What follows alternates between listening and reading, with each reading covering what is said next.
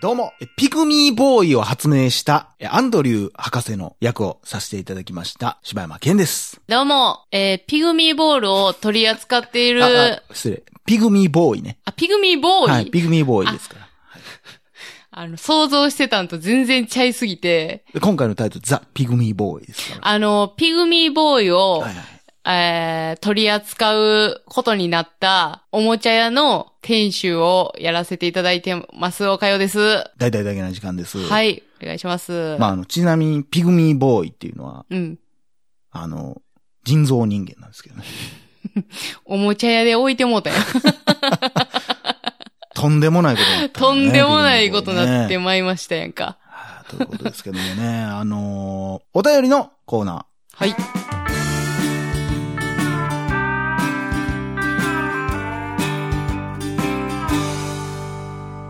いうことなんですけども、先日、えー一回読ませていただいたんですけども、答えを言ってなかったメールがありまして、皆さん覚えてはるかわからないんですけど、熊さんという方からね、い、ただいてたんですけども、柴山さんに質問ですと。はい。えー私の一番好きな映画はグッドウィルハンティングです。ウィルがいなくなったことが分かった時、モーガンが車の後ろの席から助手席に移って、窓から腕を出すシーンが好きなのですが、なんで好きなのかが自分でもうまく説明できません。柴山さんなら分かってくれるかもと思いメールしました。ということで、いただいてたんですね。はいありがとうございます。最後のシーンですよね。正直、もうグッドウィルハンティング見たのが過去すぎてもう覚えてへんということで、はいはえー今回見直してきたんで、はい。ちょっとグッドウィルハンティングの話をしたいなと思うんですけどもね。い、や、改めて見たけどいい映画やな、あれな、ほんまな。私、それこそあの、あの時言ってへんかったけど、まあ、人生の中で、その一番好きな映画の中に入るな。いい映画よね、こう。う、ーん。なんかこう、持たざるものと持ってるものとのこのやりとりと、うん。まあ見たことない人もまあおるんやろな。俺も結構ね、言っても、あの、見たんって結構遅いねんな、公開からで言ったら。まあ、あらすじとしてはね、まあ、あの、ある数学の学者さんがおって、まあ、うん。この人はまあ、もともと昔若い時に賞も取ってるような、うん。えー教授やねんけど、うん。この教授が、まあ、数学の授業に、えーじゃあ廊下に、こういう、とても難しい数学の問題を書いとくので、うん。なんか、それをなん、立証するみたいなことなのかな、うんうん。なんか俺らにはもう分からへんけど、うん。なんかそれの証明ができたら、うん。えー今年の成績オール A あげるわ、みたいなこと言われて、まあでも半分も誰も解けるわけないわと思ってて、で、次の日ぐらいに学校行ったらみんながガヤガヤガヤしてガヤガヤしてるからなんやと思ったら、その答えが書いてあって、うん。おお、誰や、すごいやんけって言って探すねんけど、生徒にもおらへんし、まあ、周りでそんな書くやつもおらへんし、なんなんやろうと思って、で、よっしゃ、この挑戦受けたっつって、第2問、つって、うん。次のやつをまた書いとくねんな。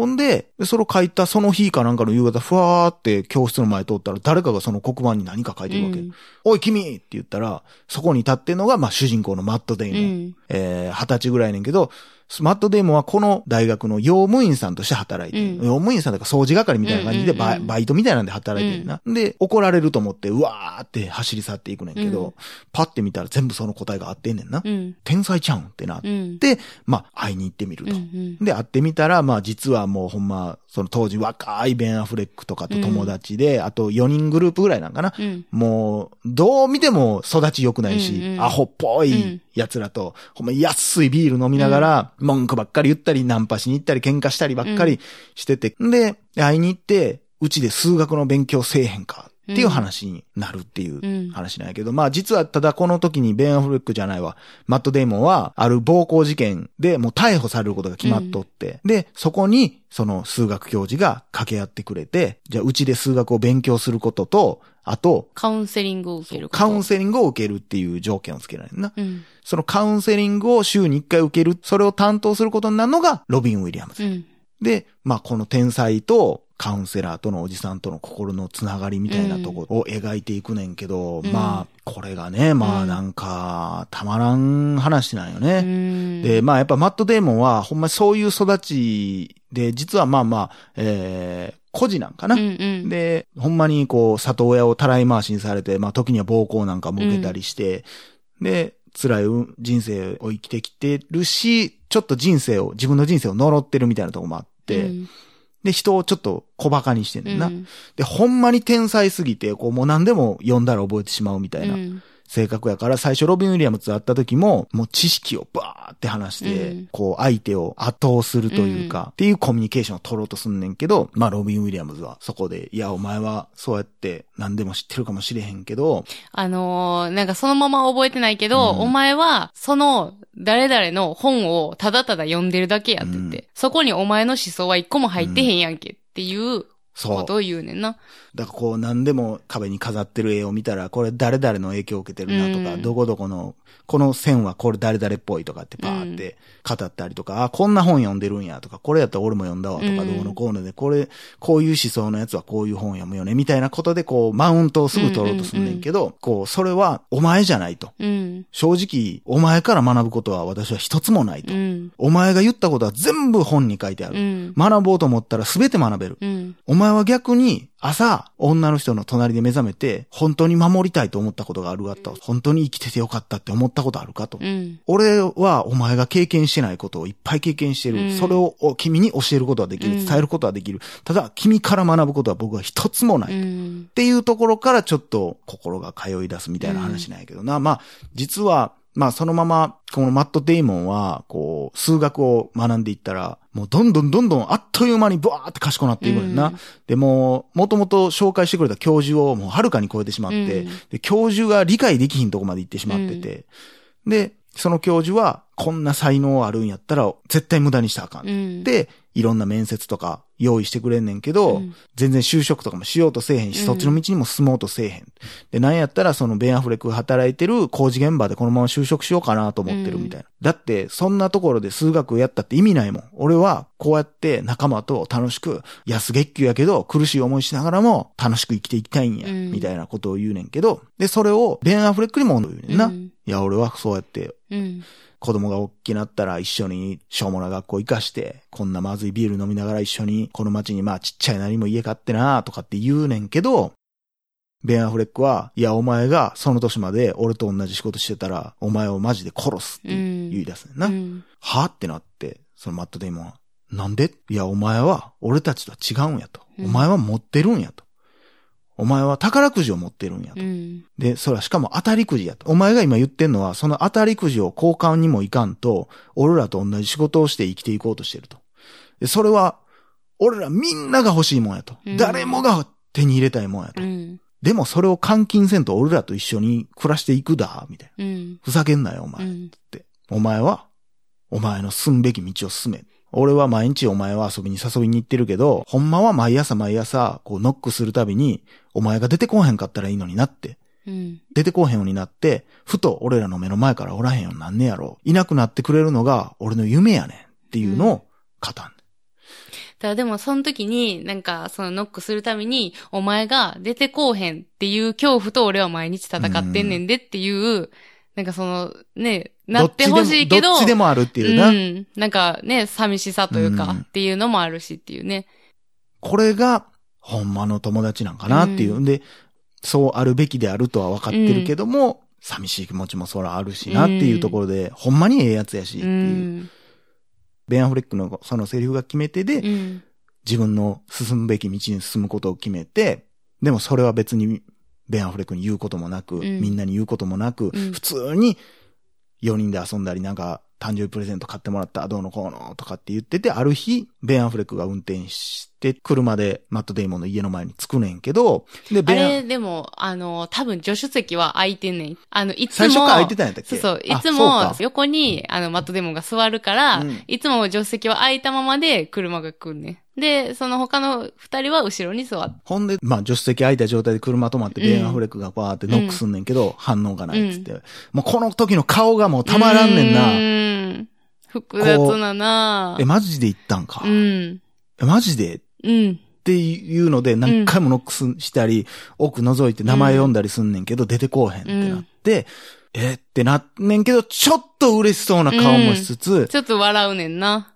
んで、その仲間たちに、いや、おらへん、ようわからんわ、うんみたいなんで、パッと運転席に座ったら、その後ろにおったその若いやつが、めっちゃ嬉しそううん。に、タタタタタって走ってきて、助手席に座って、ブーンって車走り出すっていううん。とこやねんけど、こんで、この人が聞きたいのはこのシーンがすごい好きやって言ってるけど、なんで好きなんやろうと思ったら、俺は見てて、その、思ったのは、うんベン・アフレックたちって多分そんな話ずっとしてたんやろうなって、マット・デイモンがおらんところで、うんあいつは俺たちは違うからなっていうと思う。うんそれはもうみんな分かってたんやと思う。うんあいつのために。っていうところで、こう、じゃあ、あいつがいつか旅立った時は、俺が助手席いただくからな、的なうんノリがあったんやろうなって思わすような、うん誰も文句言わへんやん。うんあいつ多分一番後輩やん。うん。後輩っぽいキャラクターやん。うんうんやけど、その、もう一人の後ろのやつが、おいおいおいってなることもなく、うん。スーッとそいつが席座ってニコニコしながら、やっとこの日が来たぜ、うん。みたいな感じが、こう、うん。そういう雰囲気をもう、こう、うん。醸し出してるから、好きなんじゃないかなっていう、ちょっと僕の語りでこう、伝わってんのかがわかんないですけど、全般。伝わったんじゃないですか？伝わってんのかな？なんかその、あの、ベン・アフレックが、だからこう腕を出す時の表情とかも、うん。もうなんかちょっと、誇らしげな顔してるちょっとまあ、あ。る種、一仕事終わったみたいな感じもね。なんかこう、なんやろな、仲間の卒業を祝ってるっていうような感じと、うんもう頑張れよっていう思いと、うんでもちょっと寂しさも含まってるような表情っていうのがたまらんね。なんて言うんでしょうね。こう、わかりやすいやつで言ったら、その、バンドみんなでやってて、うん4人でバンドやってて、1人だけボーカルはもう天才や、こいつはもうレベルがちゃうって思ってた人が、まあ、レーベルから引き抜かれたと。うん。もう、ABEX からレコード出せるってなったのに、いや、俺はせえへん。俺はお前らとやらなってなって、周りが、いやいや、お前やなって。お前がずっと40になっても俺らとバンドやってたらマジでどつきますっていう、うんっていう熱さ。うん。これがほんまの友や。うん。うん。どっか分かってんねや。マット・デイモンがそうやって数学を認められてから会う人々ってもう別次元の人たち、うんもう住む世界が違う人とばっかり会ってて、うんで、やっぱり話が合うねんな。うん女の子とかとも初めてそうやって恋に落ちたうり。ん。やっぱ俺らではどうしようもできひん。うん君のその賢さは。うん。きっと、君は俺たち、俺に、俺らにレベルを合わせてくれてるけど、そんなレベルじゃないもんって分かってるし、うん。俺らとそうやってじゃあ大金掴むこともなけりゃ、うん。その才能を生かすこともできひんから、言ってくれっていうのが、ほんまのうん。友やっていう。まあね、難しいとこですけどね。じゃあバンドを続けるっていうこともロマンではありますけど、うん。明らかに天才やった場合、うん。どうするべきなんやっていうところはね、うん本当に難しい問題やけど、悲しい話でもあり、嬉しい話でもなり、うんでももうこれから何かで活躍した、何かで賞取ったって言ったらもうめっちゃ嬉しいと思うで、あうの、ん。俺の友達やねん、俺連れやねん、マジやって、うんっていう、いや、本当に、いい話やし、わかりやすくやっぱ天才すぎて気持ちいいっていうね。そうやなもうなん、か、ちょっと大学生と口喧嘩になった時もう、ん。めちゃくちゃ口もあるし、うんうん。めっちゃ知識あるし、でうん買っていくっていうのがやっぱちょっと、なんかだから、その、さっき、その言言ってたシーンで、うんその最初に、その頭のいいチンピラに絡まれて、うんでも知識で、あの、ひれ伏せる、うんっていうところから、その、ロビン・ウィリアムズに、うんあの、お前じゃない、それはお前の、なんていうの？考えじゃない。考えじゃないって言われてるところに繋がってるわけやん。うん。なんかそこが、たまらんよな。うん。なんか今まで自分が、それを武器としてきて、うん。自分はそれで強いと思ってたのに、うん。その、ね、ロビンのその一声で、うん。自分ってなんて弱い人間なんやろっていうところから自分の心のなんか弱さとか傷とかっていうのがどんどんどんどん出てくるやん。